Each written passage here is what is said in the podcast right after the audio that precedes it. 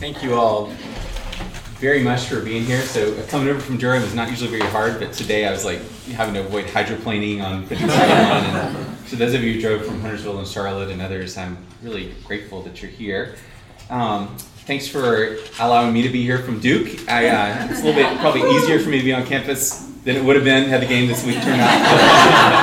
I was a little worried about that, but now I don't need to be too worried. So I'm like, you know, you know, having to sort of lick my wounds and uh, keep going. So, um, and it's really great to be here with you. So I am, uh, I have had the opportunity to, to partner with the Study Center, especially with the talk last fall, and to speak to several hundred, mostly undergrads and grad students and community members over in the uh, journalism school, and it was really a neat talk. And I've also known both from directly from Madison and also from lots of other people who have uh, benefited and been blessed by the work of the Study Center here um, in lots of different ways, really since it got started. Um, I was telling Allison, my, my first time, I've almost never spent much time in this building. This will be by far the most time this morning that I've ever spent in Battle House. But I remember coming here very briefly when I was, uh, I grew up in South Carolina and I was, uh, I was looking at uh, UNC as a as an undergraduate, and I briefly walked in, and when it was the Baptist Student Union building,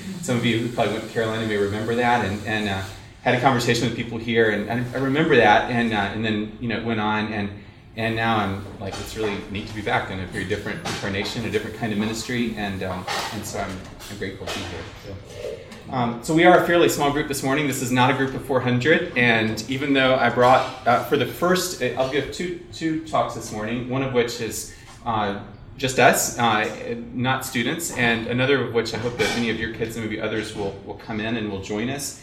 Um, so they have a little bit different emphases. Um, and the first, I, I did bring a PowerPoint, which is always a really like dangerous thing, especially for a physician to do, because like you expect us to be sort of put to sleep by reading off slides, and I'm not going to do that. Um, I did bring a PowerPoint because I wanted to show some images, especially of some data around mental health on college campuses. But I don't want the PowerPoint to uh, get in the way of conversation. So we're a pretty small group. I, it, it, I almost would prefer we'd be like you know around the table together, so that we could be kind of together discussing the issue in front of us. And I think we have until is it 9:30? Is that right? Total. Is that right? Okay. Um, so for the first talk, uh, I want to talk a little bit about mental health on college campuses. Then we'll break, and then for the second talk this morning, I want to talk more broadly, again, to both uh, us and also those who might join us, uh, who are students, around questions of uh, shame. What is shame, and what does the gospel have to say to us as we all uh, engage shame in our own lives and see it enacted in our communities? And I, I hope that uh, those, these two talks will correspond to each other, even though I'll probably be more talking specifically about mental health data in this talk and more, we'll focus more on scripture and on theology in the second talk. But it really, the, the hope is that, is that there, we'll all be able to see some connections there and that we'll all learn together. So thank you for being here. Um, how many of you have, uh, how many of you are parents of current UNC students. Is, is that everyone?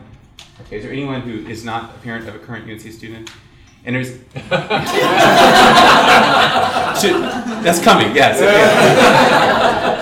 and then, um, and then, how many of you of your students are undergraduates versus graduate students? Is everybody here in undergraduates right now? Anybody? And anybody have have kids that are either at UNC or elsewhere in graduate school right now? Okay, so good. So well, welcome, welcome here. So there's some some some some of that. Welcome here, um, and uh, so it's good to just know who I'm I'm, I'm speaking with. So just to name my own uh, kind of uh, perspective and my own location in this uh, in this this story. So I'm not currently a parent of a college student. I do have a daughter who just turned 13 and is in seventh grade, and so it doesn't seem that far along at this point. My wife and I are already kind of beginning to prepare for that, and I have a son who's eight, almost nine, and uh, so I'm not here as a parent as a parent of a college student. Um, I'm also not here as a psychiatrist who directly treats college students in my work. So I'm not part of the Student Counseling Center at Duke called CAPS. Um, but I do work as a professor, both in the Divinity School at Duke and also in the Medical Center at Duke, with a lot of both undergraduates and also graduate students and medical students and medical residents. Um, I'm in conversation with a lot of people, and, I, and to be honest, I was really um, one of the biggest surprises for me around uh, when I when I I'll tell you a little bit more of my own trajectory. But when I finished my graduate work in theology and I started teaching classes in the divinity school at Duke, how many how much my psychiatric training and background was directly relevant to the kinds of conversations that I was having with students. And I found that um, that what I had thought would be a kind of sharp break between my clinical work as a psychiatrist at the Durham VA and my teaching at Duke University was actually not very different at all because people brought in very similar kinds of questions and issues. Um, so I do have I do have um, have had a lot of conversations about what it means to be a college student nowadays. My primary context is at Duke because that's where I'm working, but I also have had contact with folks at UNC and elsewhere, and uh, and have a sense of what some of the challenges are. And I have a lot to learn from you all because you have perspectives that I don't about this. So that's why I really want us to be in in conversation with each other. Um, here. Uh, just to name a little bit about what I've what I do and uh, what we're doing at Duke, just so you're aware of it. Um, I um, my own training is that I I was in medical school at Harvard. I came wanted to really understand more broadly what I was doing as a physician, how to make sense of medicine as a Christian, and so I ended up uh, coming to Duke Divinity School down the road for two years between my third and fourth year of medical school. Did a Master of Theological Studies there, went back and finished medical school, but then came back to this area for residency in psychiatry at Duke. Um, and then ended up doing a doctorate in theology, which wouldn't recommend to everyone, but that's that was kind of what I felt called to do because I wanted to be able to teach and work in a university context. And that's led, uh, for, in my case and, and with several colleagues, to really being able to do really, really, for me, deeply engaging work um, at Duke, both in the Divinity School and in the Medical Center. Uh, so, my current work, I'm a psychiatrist at the Durham VA. That's my clinical work. I teach in the uh, in the Duke Psychiatry Residency Program, and that also involves teaching uh, medical students and other health profession students. And then half my time is at Duke Divinity School, where I co-direct an organization called the Theology, Medicine, and Culture Initiative um, which I uh, hope and think is, is really beautifully complementary with the work the Christian Studies Center is doing here. So we're an initiative based in Duke Divinity School, but really dedicated to helping open the resources of Christian faith, Christian theology, Christian practice to the world of healthcare, and then also to equipping the church and the church's pastors for confident and confident engagement with healthcare. So we see ourselves kind of at the at, a, at the, the, the union between the church and the world of healthcare. And uh, one of the things that we do uh, at, through uh, our Theology, Medicine, and Culture initiative, we have conferences and we have meetings that any of you, I know there's some physicians and healthcare providers in the in, in this group, um, would be really welcome to come to. We'll have a we have a um, academic conference this March, and then we'll have a conference for clinicians in September. But we also invite uh, students who are either in medical school or other health uh, training programs or uh, students who are graduating from undergrad and are going into health professions or mid-career clinicians to come and study with us for a year or two to gain either a certificate or a degree in the divinity school at duke. We call that our theology medicine and culture fellowship and it really has been a, we're in our fourth year of that now and we're about to welcome our fifth um, cohort. And it's been incredibly beautiful thing to see um, people who are really deeply hungry to understand what does it mean to faithfully inhabit the world of healthcare? What does it mean to really understand the christian context of, of engaging healthcare? And these students come and they take classes. They're uh, together in a spiritual formation group. They're uh, learning and growing in community. They're building relationships with each other and with us. Um, and then they're doing practical work in the community. Uh, and then they're uh, and then they're going out and they're uh, and they're like embodying that in different ways, uh, both in training and also in their in their clinical work and in their in their world. So if any of you want to talk more about that program, um, I did bring some uh, some brochures, and I see some in the back table there, which I'm so pleased are here. Um, just if any of you have any questions about that program, or if you have um, friends or you know children of friends or your own your own kids that might be interested in in talking about that. Um, so with that said, uh, let me uh, let me just tell a story of a student that um, I met with this last year. I've changed a couple of identifying details, so there's no way that you could anybody could recognize this, but this is pretty typical of several conversations I've had over the last year uh, in my work as a faculty member at Duke. Uh, Lucy emailed me in late February 2018 to ask if we might meet sometime. Sitting in my office about a week later, she explained that she was a freshman at Duke that a campus minister told her that I was a Christian professor and also a psychiatrist, and had encouraged her to reach out to me. She told me that her time at Duke had been good in some ways, but also very hard. She was from a small town in Louisiana, had excelled academically at a Christian high school there. Her parents, both physicians in her community and immigrants to the U.S. from China, were proud when she was accepted to Duke, just as they'd been proud of her older sister, who's now at Harvard. She enrolled in pre med courses, planning to become a pediatrician like her mother, and began attending meetings of the Christian Fellowship on campus. She enjoyed her work, but quickly began to feel overwhelmed. She was not used to being in a place where it seemed like everyone had graduated at or near the top of their high school class. She felt like she didn't measure up. Others seemed to be smarter and also more socially competent than she was. She began to stay up very late at night to study and still had trouble falling asleep. She found it difficult to focus and to concentrate. When she finished the fall semester with an A and three Bs, she felt intensely ashamed and worried that it would put her future as a physician in jeopardy. This semester, things have gotten worse.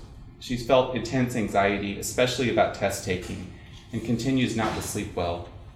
She told one of her friends in the Christian Fellowship about what was going on, and her friend recommended that she go to CAPS, the Student Counseling Service, to ask about a medication for anxiety.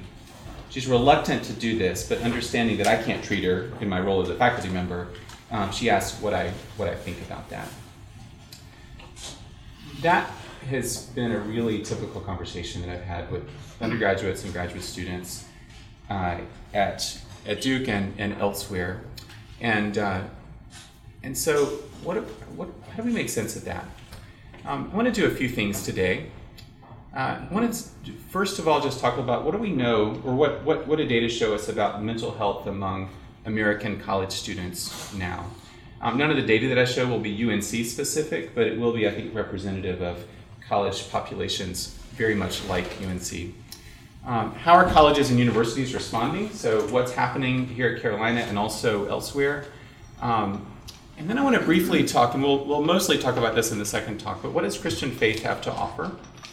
And how can parents be helpful? And in that last question, I need your help to help me answer that. So I have some, have some thoughts from my own, context, but I welcome further conversation. That's where we're headed in these next 30 to 40 minutes. So a few things, uh, a few things to note about uh, observations and trends among American college students.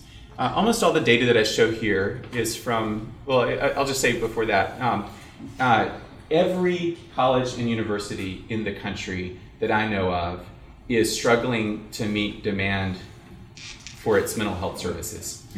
And that's true here at Carolina. So here's a, a, a article in the daily in the actually not in the daily journal in the out of the university um, you know public relations that talks about the creation of a task force on mental health that was created to meet a growing demand for services in especially in UNC's uh, student mental health service uh, and that I think is um, it uh, may have reported out I'm not sure what the final result of that was but that was really a response to a felt demand and need here um, exact same kind of, of challenges are happening at Duke, where, where the student mental health services hired a number of uh, therapists and counselors and still can't easily meet demand, especially at peak times of the semester. And there's increasingly just worry about what that means for uh, how that affects student performance and and um, everybody's worried about student suicide and other things. So it's a very, it's a deeply felt need, and you see this on every level. Trustees thinking about this, university administrators thinking about this, uh, those in student health services thinking about this, student organizations thinking about it. And so this is something that is kind of widely perceived. You, you hear talk about a crisis of mental health on college campuses. And I think that that is, I'll show you some data that I think that there's truth to that. So the question for us is, uh, given that that's the case nationwide, it's not just an, it's not an, it's not something that's in any way limited to, to Carolina, but it, or Duke, but it includes both of our institutions. Then how does, how does the church respond, and how can, how can we respond as Christians? Um, almost all the data that I show will be out of this uh, uh, twice yearly survey of several tens of thousands of American college students run by the American College Health Association called the National College Health Assessment. And I'm, showing this data in part because it's publicly available. If you care, you can go online and you can easily find all the reported data. Um, and it's also something that is nationally representative. Uh, shows uh, mostly about the, the, cohort, the data that I'll show is from a mixed cohort of about 85% undergraduates and 15% graduate students in a variety of different institutions across the country, ranging from large public universities to small private universities. Um, I know that Duke is a, is a participant in this survey. I don't know if Carolina is, but I, there's no reason to think that the data here aren't reflective of the kind of population that, that, that um, is here. So First of all, let's look just look at some, and so this is like how undergraduates mostly and some graduate students respond when they're asked on an anonymous survey to respond to certain questions. So that's that's the, the data that we have. Um, so first, just some things that you might wonder about in terms of how people are responding nowadays, and I'll try to back myself up so you can see the screen. Um, so first of all, what about substance use? And and I think there's some interesting things here that might help to either confirm or disconfirm perceptions of what's happening um, among college students. So if you ask uh, this cohort um, any use of substances in the last 30 days, um, the red is men and, and the orange yellow is women. Uh, 66% of, of men and 50% of women say that they have used alcohol in the last 30 days. And I think that that is notable. That's a high number, but it also means that there's an awful lot of college students who haven't used alcohol in the last 30 days. And you see some smaller numbers for, for marijuana. So around 20% of college students have used marijuana, but that means 80% in the last 30 days have not. Um, binge drinking, this is something that's often uh, really a, a, subject of great concern.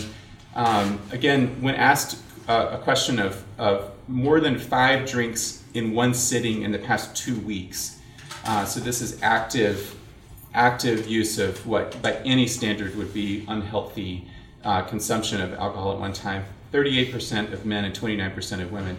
So that means that a lot of this a lot of a lot of the students who've used any alcohol in the last 30 days have had five or more drinks in the last two weeks. So there's a kind of like a kind of a sharp uptick in terms of what we consider problematic use of alcohol but this also means that there's a lot who are not binge drinking so i want to you know not just be pessimistic um, this is just, if you wonder about non prescribed stimulants, this has gotten a lot of press recently about people borrowing their friends' Adderall or Vyvanse to study. And that does happen, but it happens at fairly low rates. So 8% of men, 7% of women say that they've used a friend's substance, uh, used, used a stimulant that wasn't prescribed for enhancement in the last 12 months. So that could be an alarmingly high number or a reassuringly low number, depending on what you're worried about and what you think already might be happening.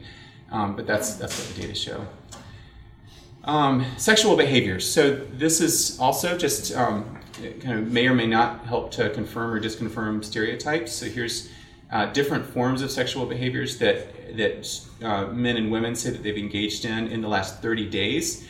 Um, this is from spring 2017. These um, seem like pretty high numbers to me. Um, but it also means that there's a lot of students who are not engaging in these various kinds of sexual behaviors, at least in the last 30 days prior to the survey. Um, but um, that is um, what people say. And then uh, the, the, not the flip side, but the, the correlate of sexual behavior on college campuses is this question of unwanted sexual contact. And this, I think, is really important to be just aware of what's happening and these, these again are, this is one set of data points. There's other surveys that show even higher rates of unwanted sexual contact and sexual harassment, especially of college age women. But you can see here that in this national survey, 4% of men and 12% of women say that in the previous 12 months they've been sexually touched without consent. 1% of men and 5% of women say that they've had sex, that sexual penetration has been attempted without consent. And 1% of men and 3% of women say that they have been sexually penetrated without consent. So, a, pop, a student body at the size of Carolina, which is what, I don't know, 25,000 students or so, something like that total, that's an awful lot of people right now on this campus who are actively surviving uh, sexual violence and perpetrating sexual violence and uh, and that just doesn't include those who carry histories of sexual abuse or previous sexual violence into college.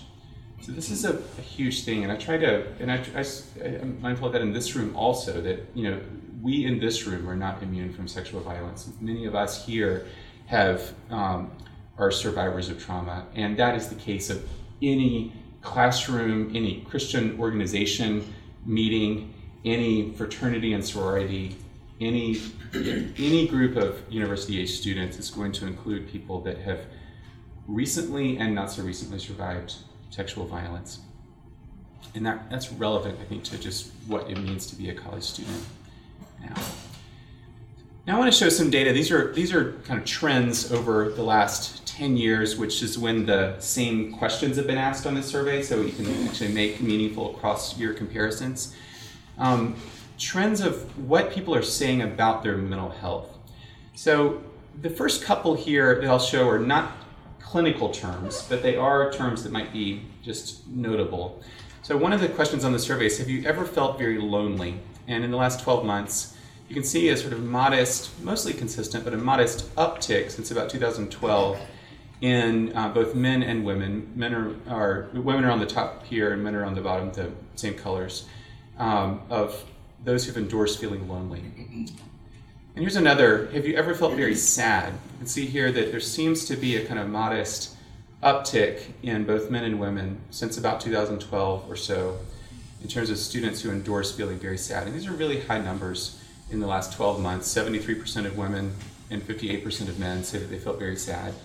Um, I, it's not particularly unusual to feel very sad. You know, I mean, I, I remember times when I was an undergraduate that I would have said I was lonely and said I was sad, so I would have been in that number. Um, but it also is important to notice that this is what people endorse. So there's a lot of, so, you know, again, think about the number of students here at Carolina right now, and this is, this is what people would say. Um, now we'll get into some terms that are more specifically related to kind of clinical language, the kind of language that I would use as a psychiatrist. Um, here's, here's one question Have you ever felt so depressed that it was difficult to function? And again, in the last 12 months, uh, there's, there's, here there's a, a, slightly kind of higher uptick. Again, kind of really starting in about 2010, but especially since 2012, where now 45% of women and 34% of men say that in the last 12 months they've at some point felt so depressed that it was difficult to function. And if you get further into this data, they actually ask like previous two weeks, previous 30 days, previous uh, month, previous 12 months, and and a, a, lot of these actually would endorse this within the last two weeks. Um, here's another clinical term. Have you ever felt overwhelming anxiety? And here's the here the the, the curves begin to look a little bit sharper. Um, you, you have here between 2009, you've, you've seen from 53% in 2009 to now 69% of college women say that they felt overwhelming anxiety in the last 12 months, and that's a there's a similar kind of up, uptick among college age men. 49% said they felt overwhelming anxiety. Um, and, and this to me is probably the most alarming. Have you ever seriously considered suicide? Um, this doesn't mean everyone who considers suicide will attempt suicide. There's a lot of people who consider but do not attempt. But, but to me, it's really remarkable that, that whereas in 2009 2011, not that long ago, 6% of, of undergraduates and graduate students said yes to that question. Now, both men and women are not that different, and now it's double that 11 and 12% of students are saying that they've seriously considered suicide in the last 12 months. So that's one out of eight current university students as of spring 2018 are saying this. Here's some, here's some additional questions about treatment seeking and diagnosis. Um, this, these are also interesting just for the trends over time. Have you, have you been diagnosed or treated by a professional for anxiety in the last 12 months? Here in 2018, 26% of women and 12% of men said yes. And just note the, the rise in the, in the prevalence of, of students who endorse this in the last 12 months. It's pretty remarkable uh, from 13% in 2009 to 26% now. Again, this could be any any. This doesn't mean current anxiety, but it could, it's just having been diagnosed or treated in the last 12 months. Um, here's a, here's a, a, similar, slightly different shape of the curves, but diagnosed or treated by a professional for depression in the last 12 months. And here, especially among women, you see a, a increase over time, especially in the last five to six years. Um, here's another different way of asking Have you ever received psychological or mental health services from a counselor or therapist or psychologist? Um, again, kind of a modest increase recently, but 46% of women and 32% of men say yes. Uh, have you ever received that from a psychiatrist? It's pretty much is, is kind of flat over time. So I don't know if that's good or bad as a psychiatrist. But, um, ever received uh, psychological or mental health services from your current college or university's counseling or health service? Uh, so you see an increased trend over time. This this um, this may not seem like a, a, great increase from 18 to 23 percent, but you think if, if you have five percent of your uh, population in your campus that wasn't in any way in your mental health system before, and now they are, that's going to result in a pretty marked um, uptick in need and demand and wait times and that kind of thing. Um, and some colleges are experiencing even more than that. Um, here's another question that thought was interesting. Have you ever received psychological mental health services from a minister, priest, rabbi, or other clergy? And the answer is no uptick at all, and if anything, a slight decrease, but basically a flat line over the last 10 years. So there are people who seek those services or those that kind of help. Um, I don't know how people exactly interpret that question in terms of what counts as psychological mental health services, but but that's interesting. Um, and then here's kind of a question about like attitudes toward help seeking. So if in the future you were having a personal problem that was really bothering you, would you consider seeking help from a mental health professional? And here you can see already in 2009 there was pretty widespread acceptance of seeking help, uh, but it's increased, especially among men, but among women also, over the last um, over the last 10 years. So I would add, just for any of you who care a lot about statistical um, um, rigor, I didn't. I mean, I, I didn't. Ha- I didn't do like statistical uh, analyses to see whether these are significant. But I'm assuming that because the this, the data, the populations uh, surveyed were so huge, so the spring uh, survey has about 50 to 60,000 in each sample. That that these trends probably are not simply a result of chance, especially we're trended over time. But I want to be clear about that. So that's kind of what we see.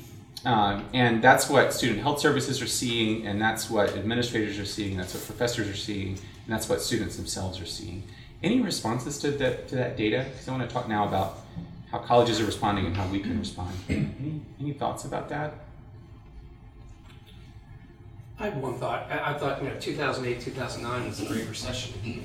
There yeah. more anxiety back at the beginning of those curves mm-hmm. as opposed to today where financial situations in general are, are more stable. So uh, obviously, there's not a positive correlation between the financial situation and the mental health situation. Yeah, and that's right. People have wondered about whether um, some of mental health on college campuses might be related to uncertain job prospects after graduation. And that combined with student debt creates a lot of financial stress, which it clearly does. Um, but the argument against that as the sole explanation is that, if anything, job uncertainty was worse in 2008 to 2012, and is students have a better chance of being employed now with a bachelor's degree, and uh, the the mental health numbers have gone in the opposite direction. So I'm seeing a bunch of hands. Yes. I was going to say, in 2010, 2011, what did change was um, the uptick of social media, you know, Snapchat, Instagram, Twitter didn't even exist in 2010. And I gotta think particularly for the girls, it gets more and more pressure each year to live up to what everyone else's life is looking like, and I mean, that can't be a coincidence. Yes, yes, um, yes, absolutely. So that, um, so there, there's a, a book that I brought. Uh, some of you may know this of this researcher Jean Twenge. Um, this is a popular kind of airport book that she did. Uh, she's a psychologist that does research on generations, and she makes a very strong argument. This is the title of this book is iGen: Why Today's Super Connected Kids Are Growing Up Less Rebellious, More Tolerant, Less Happy, and Completely Unprepared for Adulthood. So that's what she puts it out here. But the main argument that she makes, which I she's um, she I mean this is a popular book, but she's she does you know good sort of large scale social scientific demographic work and she has a lot of different sort of uh, points of correlation here to suggest that that mental health parameters, and I'll show a slide from her book later on, but mental health outcomes, um, the, the, the, inflection point for when you began to see um, more depression, more anxiety, more thoughts of suicide was about 2011, 2012, which was the first year of widespread smartphone adoption. Mm-hmm. And so, and so your your undergrads who are like, you know, were pretty much kind of kind of basically came along right at the time they were in middle school and early high school, right at the time when everybody got smartphones. And so, uh, so what Twenge argues is that is that the smartphone adoption is really the best, not the only explanation, but the best explanation among many for um, why the trends have gone so quickly in the in a bad direction, and it relates to um, the idea that that I mean, there's and the, and the question of how, and I, I want to be careful not to just make this a talk against social media and smartphones because I think there's there's faithful and unfaithful and good and bad consequences. But but the observations are that uh, the social media tends to um, make people feel like they're connected, but not in a way that actually leads to the kinds of connection that leads to healthy relationships. So not sort of striving together in person with a group of people to achieve something together, but rather uh, kind of having connections that are based largely on projections of what people want each other to think and say. And there's also, um, Madison just sent me an article this last week on social media has actually decreased our amount of time where we're able to be alone with our thoughts, able to be in solitude, and able to know what it means to be alone. And um, and also, social media has led to a lot of, of kind of comparisons of status and of, of uh, who's in and who's out, and more feelings of being left out of social networks. And and um, there's a lot of different things that are going on with social media use. The other, the other, to me, compelling reason why uh, today's college students are experiencing especially more anxiety than was the case before is just because our culture is so, the, the the deep wounds of our culture are so close to the surface. So so here on the Carolina campus in this last 18 months, where there's been just a, a lot of emotion and a lot of thoughts about what to do with the Silent Sam statue, and undergraduates and graduate students feeling that very deeply. None of that is. I mean, it's not like this decade invented that stuff. That stuff has been with us for you know 400 years, but uh, it's closer to the surface now in a lot of people's attention than it has been before, and and there's just a lot more ugliness in in our social um, in our ways of handling that culturally. And so when you when you get you know 16, 17, 18, 19, 20 year olds who are just kind of learning what it means to be adults in the world and are kind of finding what it means to find their own way and then they're and then social media is a big part of this and they find themselves then swept into um, just um, a, a, culture that ex- is exhibiting a lot of division and ugliness and outgrouping and that kind of thing, then that, that can't help. So the, the, those are that's my thoughts. That social media is tied into that as well, but not it's not only social media, but it's social media is a kind of There's also the way that, that related to social media that um, uh, you know that that you know, I heard a, a, a, person say about a year ago who was talking about this this person is kind of a radical activist in the in the um, Black Lives Matter movement and also a psychologist. And she was just commenting on like like through Twitter, I know when the body is on the street. Like, you know, there's not even, like, there's this kind of ability to know things before they're filtered or reported, um, before full knowledge is, is even gained when people are, and so that also, I think, that, that sort of immediacy of, of availability, just what's broken, is, um, is, is something that I think is really hard in terms of, in terms of mental health. So we can think about that. Yeah. So I'll just say yes. I think there's lots of, lots of, lots of reasons to talk about that. Yes, yeah. Oh, Yeah, yeah, I'm- yeah, do yeah. I'm just wondering about, these are self-reported data. Um, In your clinical or professional experience, do you believe that mental health, measurable mental health is actually, problems are increasing? Or do you think that people, it's just become more acceptable to That's a- say that you have a mental health problem?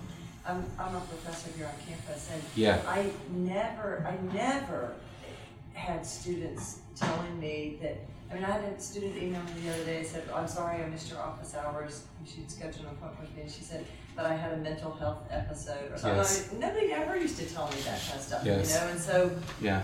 I'm just wondering.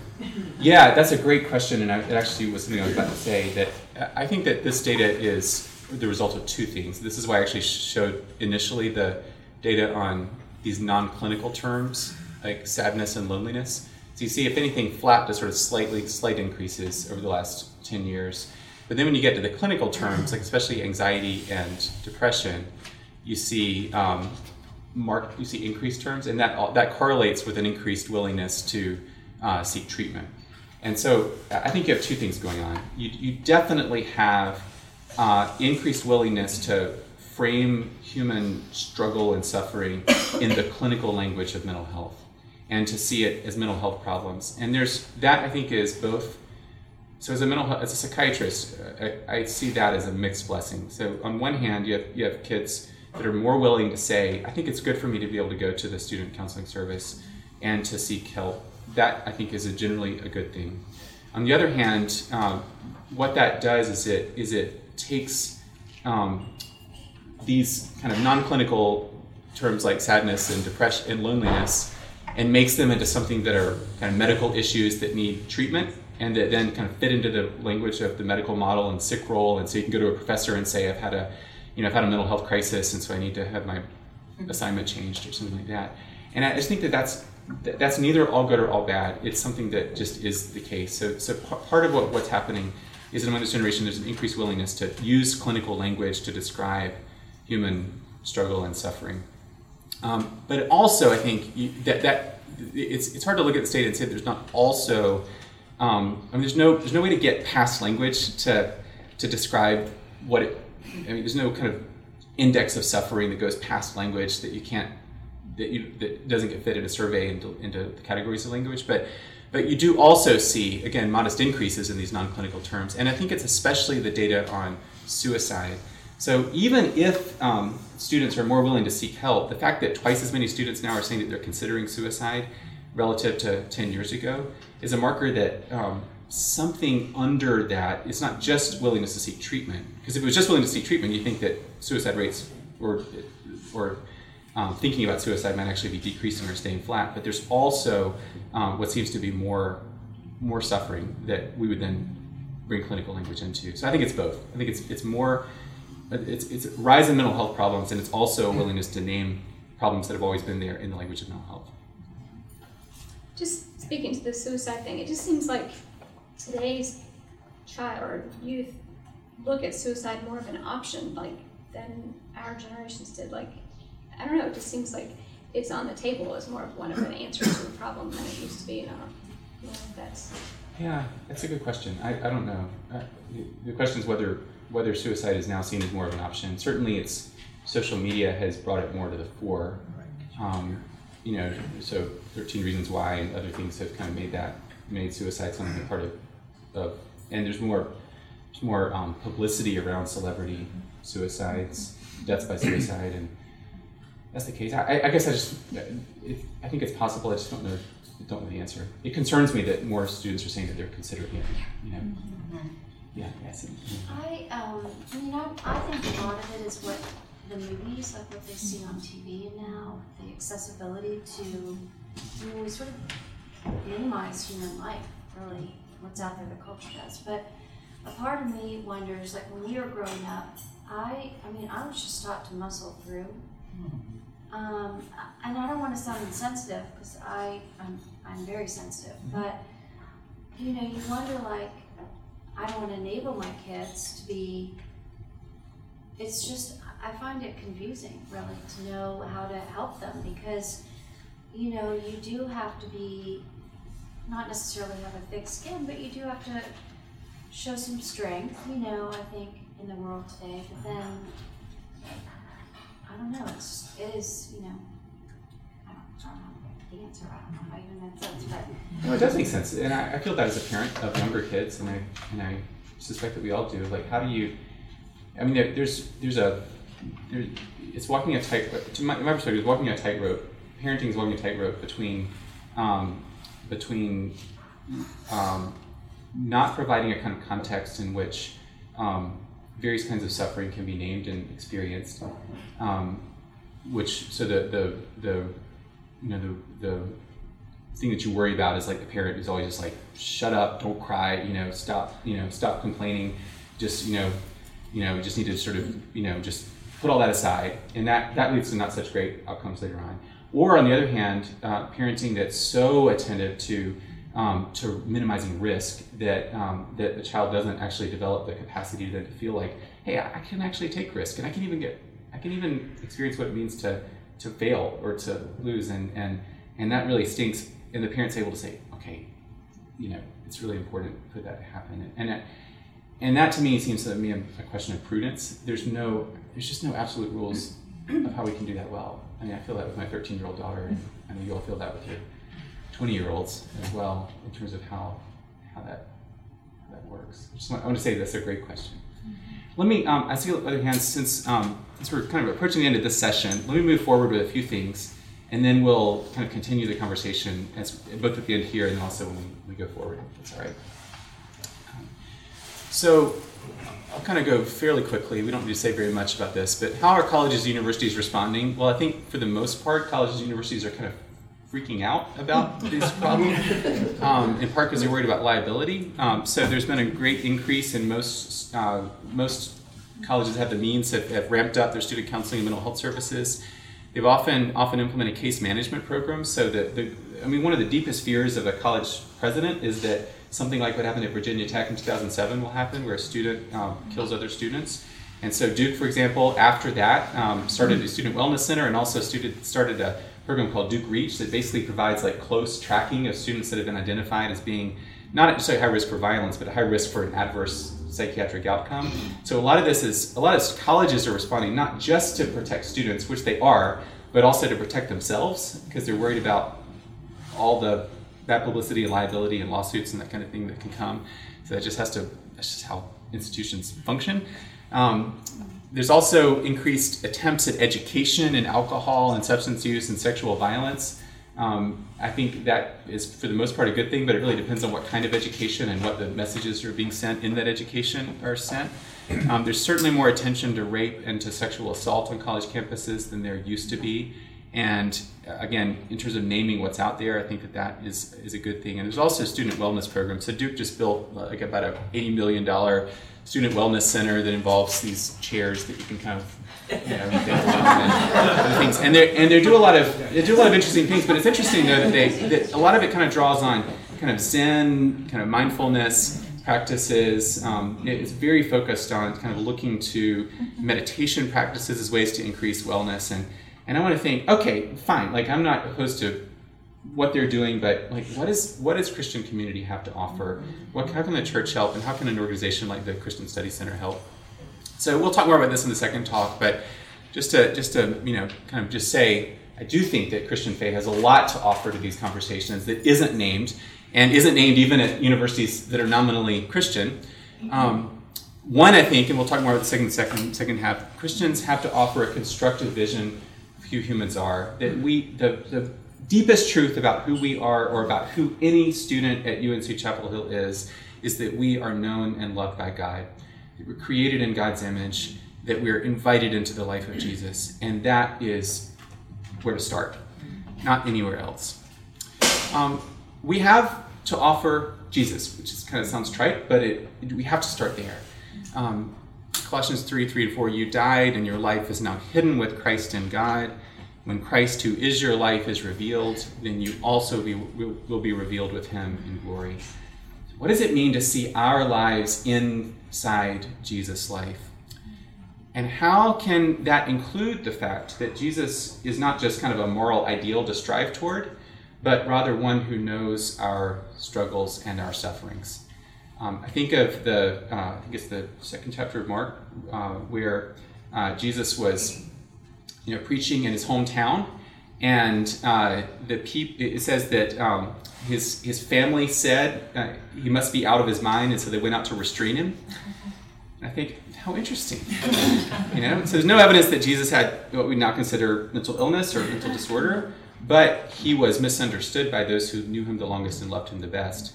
They said he's lost his mind, and they went out to restrain him. He knew what it meant to be on the outs and to be misunderstood.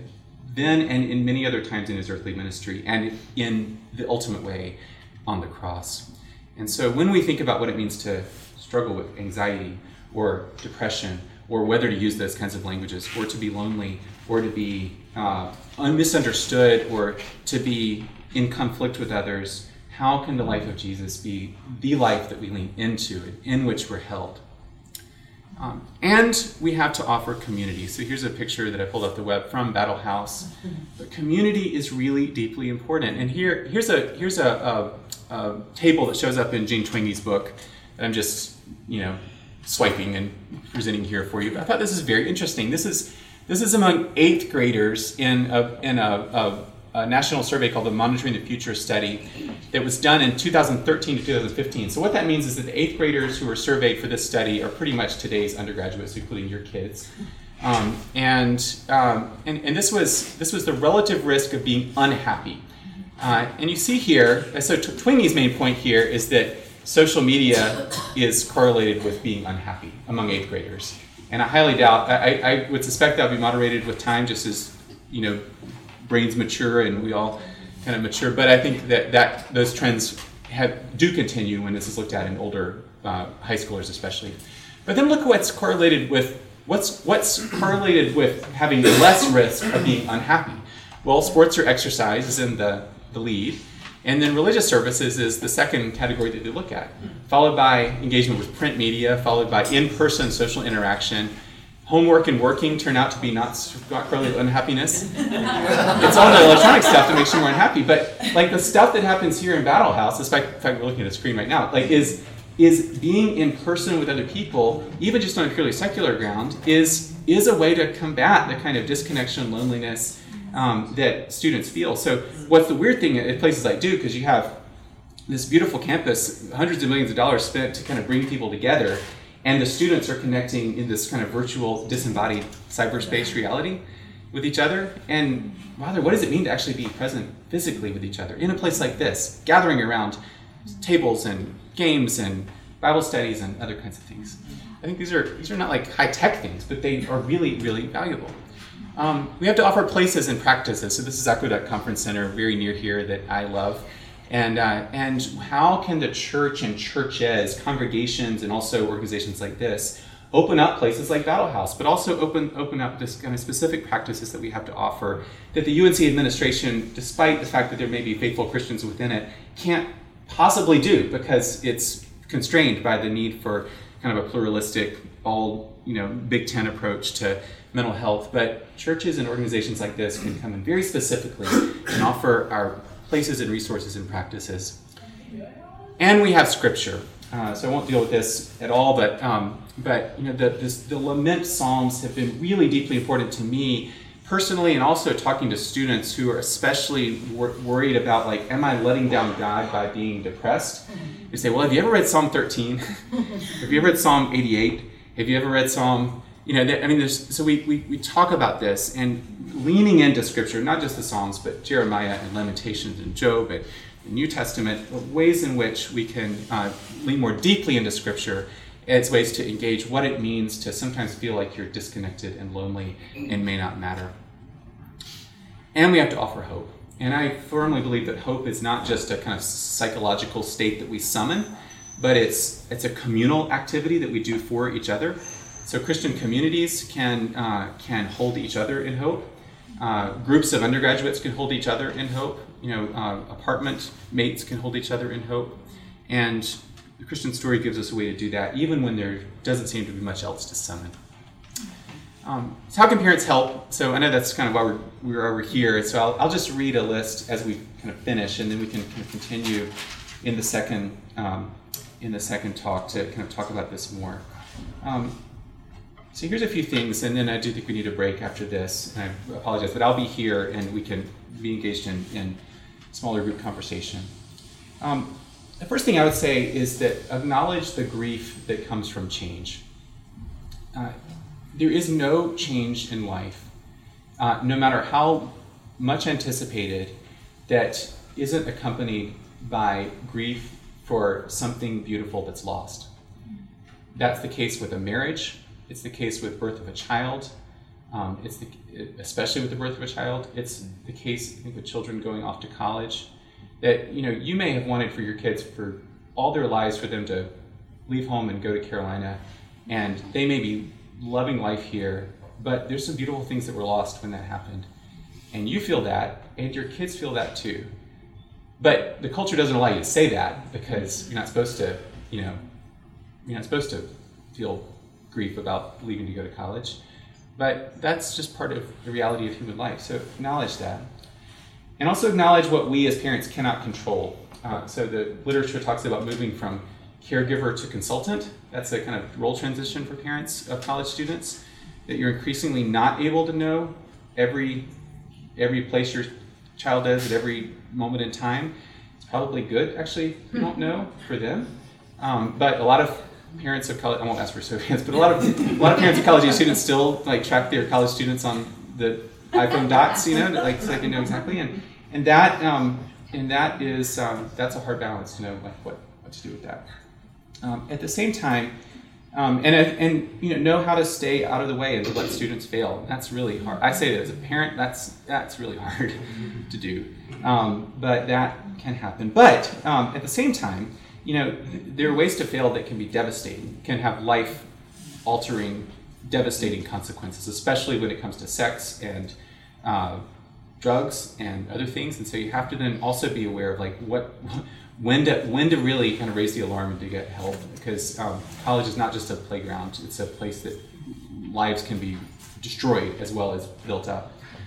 Um, at the same time, know that your children care what you think. This is clear in the literature. Like high school, t- today's generation cares more about what their parents think than any previous generations have on national surveys. They may not always acknowledge that, but they still sort of need parents to be involved. Um, and so show interest and ask open and non judgmental questions. I mean, just asking questions, keeping lines of communication open as much as possible. Um, tell them that you love them and make sure that they know that home is always a place where they are welcome and belong, no matter what. Um, I think our college experiences, I say this is someone who's you know, roughly in the same age cohort as a lot of you are, like, is not the same as theirs was, even though parts of the UNC campus look just the same as when some of you were here at Carolina and you'd be like, oh, it's just the same place. It's not. The, the, the, world has changed in many ways, especially with regard to social media. And so being aware of that. It's really important uh, in the literature that, uh, you know, college, college, one thing that happens in families when kids go to college is that a lot of parents get divorced and experience really significant marital stresses, especially when kids being home has been the main thing that's been keeping a marriage together. And so, um, for all of us, when our kids go to college, like it's really a time to work on the health of our marriages and our family lives. Um, and um, that's an investment in our kids, as well as an investment in our own happiness as we, you know, know what it means to parent college students and young adults rather than middle schoolers and high schoolers. Um, encourage your kids to seek help when appropriate, um, and but don't shame or blame. So, you know, co- co- we'll talk about this in the second talk, but college students now are very sensitive to shame or being shamed. Um, this is, I think, social media has a lot to do with this. Um, but I think you can absolutely uh, just be uh, say like you know have you wow it sounds like this is really hard have you thought about talking to someone else and sometimes knowing that parents are not pushing them to seek counseling but allowing that not feeling like parents are going to judge them negatively for seeing a therapist or a counselor or a psychiatrist can often be something that would say would allow people to say okay I'll do that and in my mind like talking to someone getting counsel is usually a better idea than keeping something bottled up and hidden um, you know, and then you can figure out what to do with that. But that's but like the more these issues can be spread around, that's that's helpful. Um, clarify boundaries around communication. So th- in the literature, a lot of a lot of people recommend like just being clear about like like how like you know as you know when when adults our age went to college, the question was like, how often would you visit and how often would you call? Now there's additional questions about like, you know, how much are you aware of what your kids are doing on Facebook? How are you tracking their physical location? Are you FaceTiming? Like how how and so a lot of college students have daily contact with parents. A lot of have you know some less than that. Just communication around that. Like what's needed? What does your child need, and what also do you need around that? And then I think pray for them and let them know that you're doing so and do that faithfully, and that counts for a lot. Both because prayer is powerful and effective, but also because there's something about knowing that your family is um, holding you in prayer and it's sticking with you no matter what that um, counts for a lot in terms of knowing that you are loved and belong. And that's part of what we do to, with each other as Christians. So that's the end of our first talk, and I've gone over, and I apologize for that. Um, so I won't we won't have any more group conversation now, but I look forward to kind of in- continuing conversation as a group when we gather. All right. Thanks so much. So, um, ten minute break, we'll start back at ten forty-five.